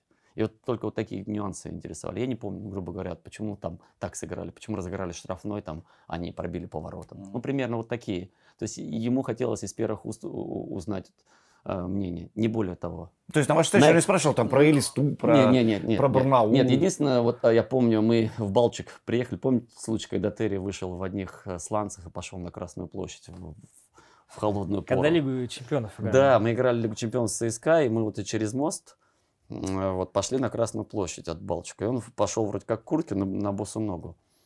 И вот мы поехали на тренировку. Я помню, что Абрамович сел в автобус, ко мне, подсел ко мне и сказал, что вот я через э, Национальную академию футбола стелю поля по всей стране. И твоя там задача, хотела бы постелить и в твоем регионе, в городе, твоя задача э, договориться с руководством о месте, а как выяснилось впоследствии, местах, потому что он с барского плеча предоставил аж два искусственных поля, на одном из которых я создал э, академию свою собственную, войдя там в бюджет. Сначала сам финансировал, там платил зарплату тренерам, потом, когда мы вошли в бюджет уже краевой, то вот, э, ну, школа начала, начала процветать. Так вот, я вот единственный момент, когда он подсел, я очень сильно благодарен. И так это хорошо и легко получилось. Был Евдокимов такой, помните, вот, Михаил Евдокимов. Михаил. Евдокимов, он же, да, был. да, да, он ушел из жизни, попал в аварию. И тогда он, я пришел, а там такой пропускной билет был через бильярд и водку. Я приехал, а, кстати, оттуда он отправился на смерть. Кстати, оттуда он э, с этой базы он отправился на смерть. Так вот, мы с ним сидели, и он говорит, да, Леш, да в чем дело? Конечно, езжай, выбирай любое место, которое тебе хочется. Это же до бильярда было? Это после? было до бильярда. Да. Молодец. Женя, мой близкий друг, пришлось ему даже уступить одну партию. Он, по-моему, три играли. Он выиграл у него, конечно, но не с сухим счетом, а 2-1. Потому что мой друг Женя, он очень хорошо играл в бильярд. А водка откуда? А, а, ну, Забил в лузу, выпиваешь? Нет, это было за столом, конечно. Ну попробуй, откажи ему. Это был уже Чарльтон. Я уже Мгм. перешел после Челси, когда уже ну, мы коснулись практической э, части. Мгм. То есть нужно, нужно, нужно было найти место. И я помню прекрасно, что первым делом я подумал о своем районе, где, где жил, куда ходил на физкультуру, где сда- сдавал зачеты как по лыжам, так и, соответственно, по бегу. И вот э, там был долгострой 11-летний, мы его реанимировали в складчину с своими друзьями, предпринимателями. И вот постелили поле футбольное и создали школу. То есть такое меценатство, оно никогда не окупится с точки зрения фин- финансирования нашего, наших влияний. Но это не важно, потому что он у нас выходцев сколько из этой Конечно. школы уже. Но это одно из одно. звеньев Это гораздо цепи. важнее. Да, и вот поэтому возвращаясь опять-таки к, к социальной ответственности и к долгу, вот, у, у- э, долгу людей, которые ну, реально что-то из себя представляют и, и достигли определенного успеха, что, мне кажется, часть их деятельности, она должна тоже вот, э, быть сопряжена э, с социальной, с устойчивым развитием, то есть, потому что ты являешься неким таким примером для подражания молодому поколению. Ты говорил, что твой дружбан Драгба, он что-то подобное делает? Я, делают все там у себя, тем более в Африке, они очень трепетно к этому Конечно, относятся. конечно. Они все. Джереми, он вообще сейчас, с кем мы играли, корешок мой, тоже по, по Челси. Он там, он профсоюзы э, возглавляет сейчас в Африке. Вот, поэтому, конечно. И мне очень приятно то, что с ними всегда можешь общаться. С Дрогба вообще мы сейчас обучаемся вместе. Я никак его не могу соблазнить, начать бегать и марафон. Моя задача сейчас, мы просто с Аршавином обучаемся программе, называется MIP, Masters for International Players. То есть это для тех игроков, причем такой, скажем, э, высокой пробы игроков. Ну, игроков их. сборной. Да, да там у нас Кака, у нас там Хулио Сезар, у нас там Дрогба, Хеске. Представляете, такой То есть кали- нек- калибр некая игроков? магистратура футбольная. Да, да, да. Это, это, по сути дела, MBA в области футбола. У нас два курса из-за пандемии, сейчас мы не можем в, в оффлайне. Так вот, эм, насколько мне было приятно, что Кака начал э, бегать и готовиться к марафону. У нас Морец Вольцкий мы играли, он сейчас второй тренер в, в, в Лейпциге. Мы с ним за Фулхом играли. То есть моя задача к концу этого курса, как минимум половину ребят привлечь к бегу. Ну, Драгбаш здоровенный, куда он побежит-то? Ну, вот Ну, он какой-то не при- входит в эту половину. Не войдет, вернее, При 100%. общении. А что вас сделало корешками, как ты говоришь, с Драгба? Французский язык, французские вот эти, ну, как скажем, корни, французские корни, его и мои, они такие условные. Вот. И видите ли, Челси, клуб Челси разбивался, то, о чем мы говорили, а, вот, он разбивался на коалиции. Была англоговорящая э, группа, Мгм. естественно, англичане, плюс ирландец Даймон Дафф, плюс э, Гудьонсон, исландец, который очень хорошо говорил на Мгм. английском. Потом франкоговорящая, это Галас, Джереми, Микелеле, э, Чех, тоже приехавший из Франции вместе. Я говорил на французском. Ну и, соответственно, Гарнир. Это Ерошек, Смертин, Кешман. Те, которые говорили на смешанных языках. Вот. И это не мешало быть действительно великой командой. Потому что этот, блин, тренер. Не, Дидье коммуникабельный вполне человек. Да. И поэтому он легко находит общий язык, что было в Марселе и в Челси. Да, он, кстати- Поэтому он не мог стать, а, если бы он не был э, таким своим для болельщиков Челси. Правильно? Да, и причем он, он не сразу же стал игроком основного состава. Если бы не, не Маурини, он прошел через скамейку запасных, он прошел даже через трибуны. Вы знаете, наверное, в то время всего 16 человек было в заявке, а 25 в составе. То есть с, с одним э, запасным вратарем всего 4 позиции. И даже там классный, лучший игрок там Чалтона, Скотти Паркер, всегда оказывался практически на трибуне. Робин оказывался на трибуне. Ну, то есть вот, вот такая ну, жесткая очень конкуренция. И Дрогба тоже не всегда выходил, потому что Челси играл в одного игрока, в одного нападающего. Никто не обижался, все работали. Ну, да. Ну, потому что там была м, такая, скажем, подводка э, под чемпионство. И первое вот э, собрание в Америке как раз было, когда там Маурини, ну, я уже много раз рассказывал, ск- приехал, сказал, собрал нас, сказал, что мы здесь вот с завтрашнего дня как раз против Селтика играли. Начинаем выигрывать, потому что карьера футболиста коротка, что она определяется там не деньгами на банковском счете, а очками и трофеями.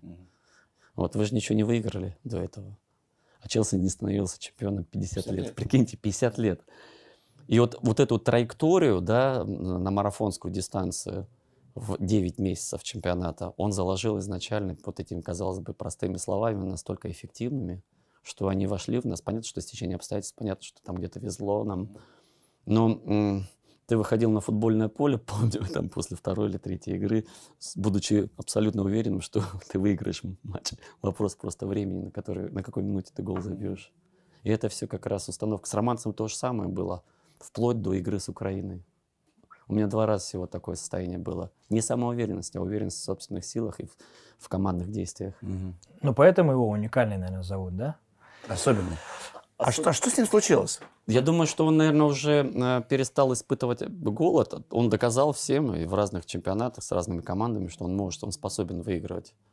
От него исходило вот это э, постоянное желание выигрывать. У него настолько тщеславие было в гипертрофированной форме, что это проявлялось во всем. В дальнейшем я не застал вот эти там продажи пальто с аукциона, потому что это был первый год в Челси, в, который, в котором я оказался. Потом эволюцию в не, в лучше, ну, не, не в лучшую сторону я слышал уже от ребят. Мне Пауло Феррера рассказывал. А что они рассказывают? Что, Даймонд что Дафф. происходило? Ну, то есть эм, величие определенное, потому что вот этот успех, который даже в, ну, в зрелом возрасте, и его очень, очень тяжело с ним а, бороться. Он действительно стал таким эмоциональным, э, э, таким медийным героем. Вот. Ну, представляете, там 50 лет не становился чем- Челси чемпионом, он берет и становится в Значимость первый. переоценил чуть-чуть, Да. да? После и Лиги Чемпионов еще, да. Да, но при этом, знаете, он с игроками никогда не вел себя вот таким образом. Он всегда защищал, он никогда тебе, а тем более при ком-то, э, вот, он тебе никогда не говорил, что ты вот ошибся. Ты понимал, насколько ты неверно действовал только по одному. На следующей игре, если ты не играешь в составе, вот Даже да. Да, Даже с кем у него были конфликты, он тоже их не душил. М-м, Нет.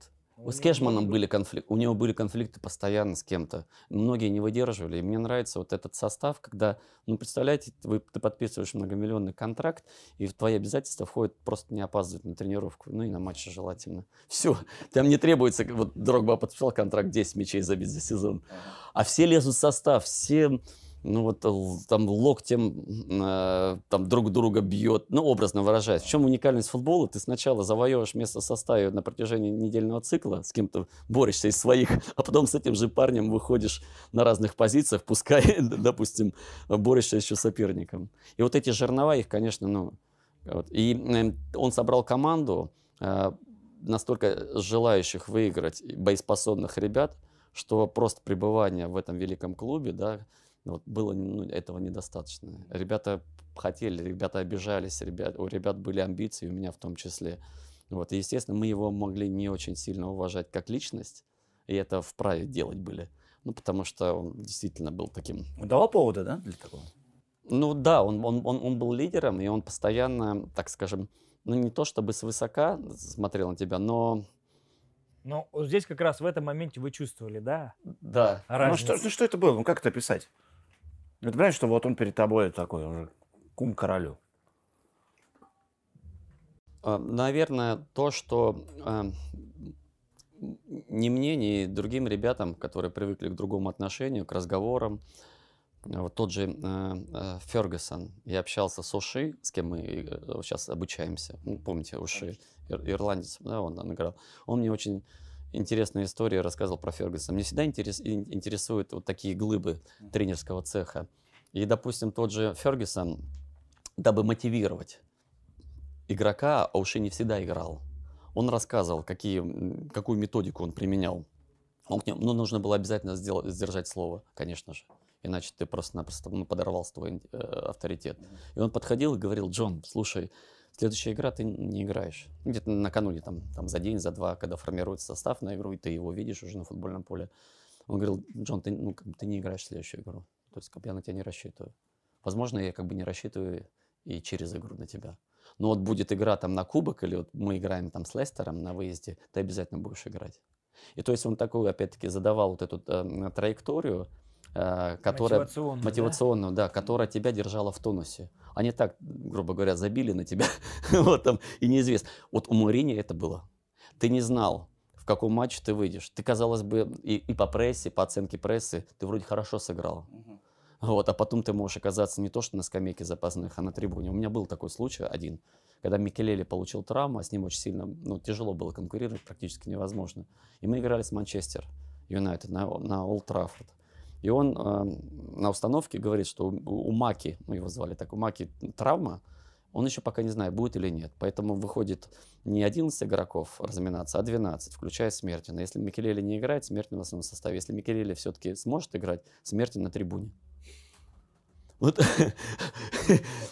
Не на скамейке запасных, на трибуне. Ну и вот мы размялись, я смотрю, Микелери идет, не хромает, спрашиваю Марка, ну ты играешь? Он говорит, я играю. Я прямиком в душ и на, и на трибуну.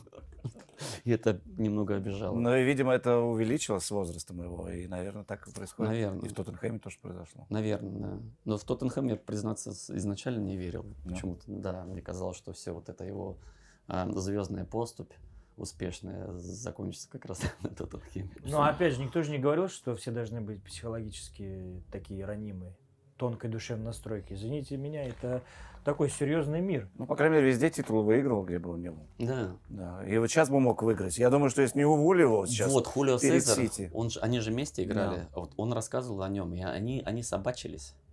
Он прям с, ними, да? с ним ругался, с ним многие ругались. И он эту борьбу и вот эту, вот, вот эту склоку, он, во-первых, не выносил Маурини, что надо отдать ему должное, и он ее выдерживал. Потому что он сам был лидером, он сам был таким крутым э, тренером, что он умел работать, и в чем его, на мой взгляд, величие, без преувеличения, что не, не каждый тренер сможет с таким, с, э, с, с игроками такой пробы, высшей пробы взаимодействовать, работать, и их ротировать, и их мотивировать. Не каждый. Фергюсон, да. Даже вот, не знаю, насколько Венгер может это делать. Ну, Венгер другой, другой настройки человек. И поэтому, допустим, в отличие от Венгера от, э, от, от Маурини, А болельщики Арсенала, у меня просто друзья, которые болеют за Арсенал, недалеко живут. Но они не расстроятся. Ну да, не, не не побегут. будем задевать. Нет, они, верующих. они, просто- они не- не- вот, под, под дулом пистолета не хотели бы видеть Мауринio у себя в клубе, потому что для них тогда Венгер, особенно когда успех у них был определенный, для них был эталоном интеллигентности, а, а, чего еще там, ума, в конце концов, порядочности. Мгм. Тогда к Мауриньо там не очень воспринимали, потому что для, и, и, и вправе это были делать, потому что я как никто знаю определенные установки его. Например, там играешь с какой-нибудь командой, а, где... То есть ему любая методика важна была ради там, достижения результата. Мгм. Он мог там сказать, допустим, там какой-нибудь Джонсон играет э, высокий защитник, но очень эмоциональный. Он говорит, слушай, а вот он очень эмоциональный, поэтому там при штрафной, э, схвати его там, в штрафной, там, схвати там за одно место, он может, допустим, тебя ударить, вот ему красную карточку, а мы останемся в большинстве, и вероятность победы, вот, она увеличивается кратно. Ну, я сейчас, может быть, э, э, скажем, другими словами, но ну, смысл... Но идея понятна. Идея понятна. Вот именно та- таким образом. Тот же Венгер там, наверное, не мог себе позволить. У него другая методика. Он настолько про- проницательный. Вот я с Аршавином общался. Мне всегда интересно, как. Раз специалисты, насколько вот, в чем их величие. И вот, допустим, величие Венгера заключалось в том, как Андрей рассказывал, что он настолько интуитивно чувствовал эту молодежь. Вот, а, я сейчас хочу сравнить с отцом, но и другой, конечно, уровень, потому что отец тоже а, чувствовал как раз. И Ерохина почему он подхватил, потому что он видел, что в нем- потенциал высокий. И Венгер, он смотрел на игрока и говорил, то, чтобы мне понять, насколько а, крутой футболист, я смотрю даже не тогда, когда он получает мяч, а за несколько секунд, даже за, сек- за доли секунды до принятия мяча. На него, на его действия. Вот, и Андрей Аршавин, он рассказывал о том, что он на, только на взлете э, карьеры футбольной выявлял того или иного игрока. Ну да, ты уже видишь, принял решение даже. И он, и он, да, и он, и он не ошибался. Почему у него всегда молодежь была? Там просто политика была иная. Потом, особенно когда американцы, то есть ты готовишь футболиста, и все болельщики Арсенала были крайне недовольны тем, что вроде как команда а, создается, можно, могут уже выигрывать, а они берут и распродают. А это бизнес. Ну да, с Ван Перси какой пример. Ты вернулся в «Динамо». А. Совсем другие люди. Овчинников, Семин. Ну да, и Севин, кстати, другой уже был. И я, Опять же, и я был И другой. ты другой. чемпионы Европы, греки, да, португальцы, маниши. Да, да, тяжелый был период, самый неприятный, который случился со мной, это был Динамо Да ты что, Ну почему? да. Ну, потому что, оказавшись после, э, после Динамо, после, оказавшись в Динамо после английской премьер-лиги, после этого самого отношения к футболу, вот, взаимоотношений между игроками, а вот, а- самоотдача на футбольном поле. Ну, Вот, ты попадаешь э, в команду, которая, которая уже изначально начала до твоего прихода разлагаться, потому что сначала пришли там португальцы, и вроде как бы амбиции были и по составу, команда звездная, мы должны минимум там были выходить в Лигу чемпионов, а мы плелись в хвосте и чуть не вылетели. Потому что недовольство было, потому что э, зарплата не была, мы там складывались. Ну, благо там у нас всегда были возможности. Ну, футболисты деньги все-таки были. У нас массажисты они не получали, мы там сами давали деньги им, ну, чтобы каким-то образом там существовать, потому что 3 или 4 месяца вообще денег не платили. Федорович, ну, я так понимаю, рассчитывал на больше, когда понял, что ему не позволят это сделать, просто-напросто пере- ну, прекратил финансирование. Мгм. И на, вот, и я понимаю Юрия Павловича отчасти, потому что он оказался между молотом и наковальней. С одной стороны, недовольная голодная команда, с другой стороны, руководство, которое там, ну, с которым тоже надо считаться. Понимаете? И очень тяжелый период был, и я подумал, что это не со мной происходит, особенно после того, когда ты а, уезжаешь вот, из, из такой лиги попадаешь в другую. Интересно. Да. У меня причем такие были, у меня мечта, сейчас, наверное, где-то в сторонке Егор Титов похихикивает, но у меня была мечта стать чемпионом России. Я стал ну, в составе пляжного локомотива. Ну да, заветно, да, ты чемпион Англии, но, чемпион России надо же стать. Я за этим ехал, возвращался в Динамо. Получил веселье такое. Да. Но благо, кстати, я наработал, и вот тот авторитет, который я действительно заслужил, честно, вот в Англии, вот, мне дала возможность, дал этот э, скажем, бэкграунд английский дал возможность вернуться в Англию. Второе пришествие было, когда, Мгм. да. Да. И, ну вот опять же, я просто помню очень хорошо, мы с погребником как-то говорили. Он говорит, я не поеду в Россию, я не вернусь еще, когда у него все замечательно складывалось. Когда он даже чемпионшип свалился. Вот, и, ну и вернулся и играл. Второе пришествие тебе вот что, что, что дало? Просто ты доигрывал уже. Я уже доиграл скорее, да. Я год отыграл, но еще на свежих ногах, потом я понял, что я уже физи- физиологически подустал. И плюс ко всему, вот, эм, ну, та страсть, та любовь, которая являлась главным таким существенным локомотивом с, с маленькой буквы. все, ну то есть дров уже, ну скажем, др- Огня. др- др- да, дрова нача- начали за- заканчиваться, береза начала заканчиваться, вот реально. Пошли какие-то уже сучки. А это уже не тот огонь, который там должен пылать Легкое в топке. тление. Да, и я понял одно, что еще и те скорости, вот, э, которые присутствуют в Англии, вот, они уже мне не подсильны. И вот в этих, видите ли, я же не на позиции там Димы, там, не на позиции там, там Егора Титова, еще кто, кто за счет головы, кто за счет правильных там, э, решений может долго играть, как Юра Жирков, он с края играет. Мгм. Моя сильная сторона это был отбор, там, скажем так, в- выигрывать единоборство, резкость, не скорость. В скорости это сильно не обладал. И здесь в какой-то мо- момент понимаешь, что сильные твои козыри, качества, они, ну, если не упразднились, то уж точно а, снизились.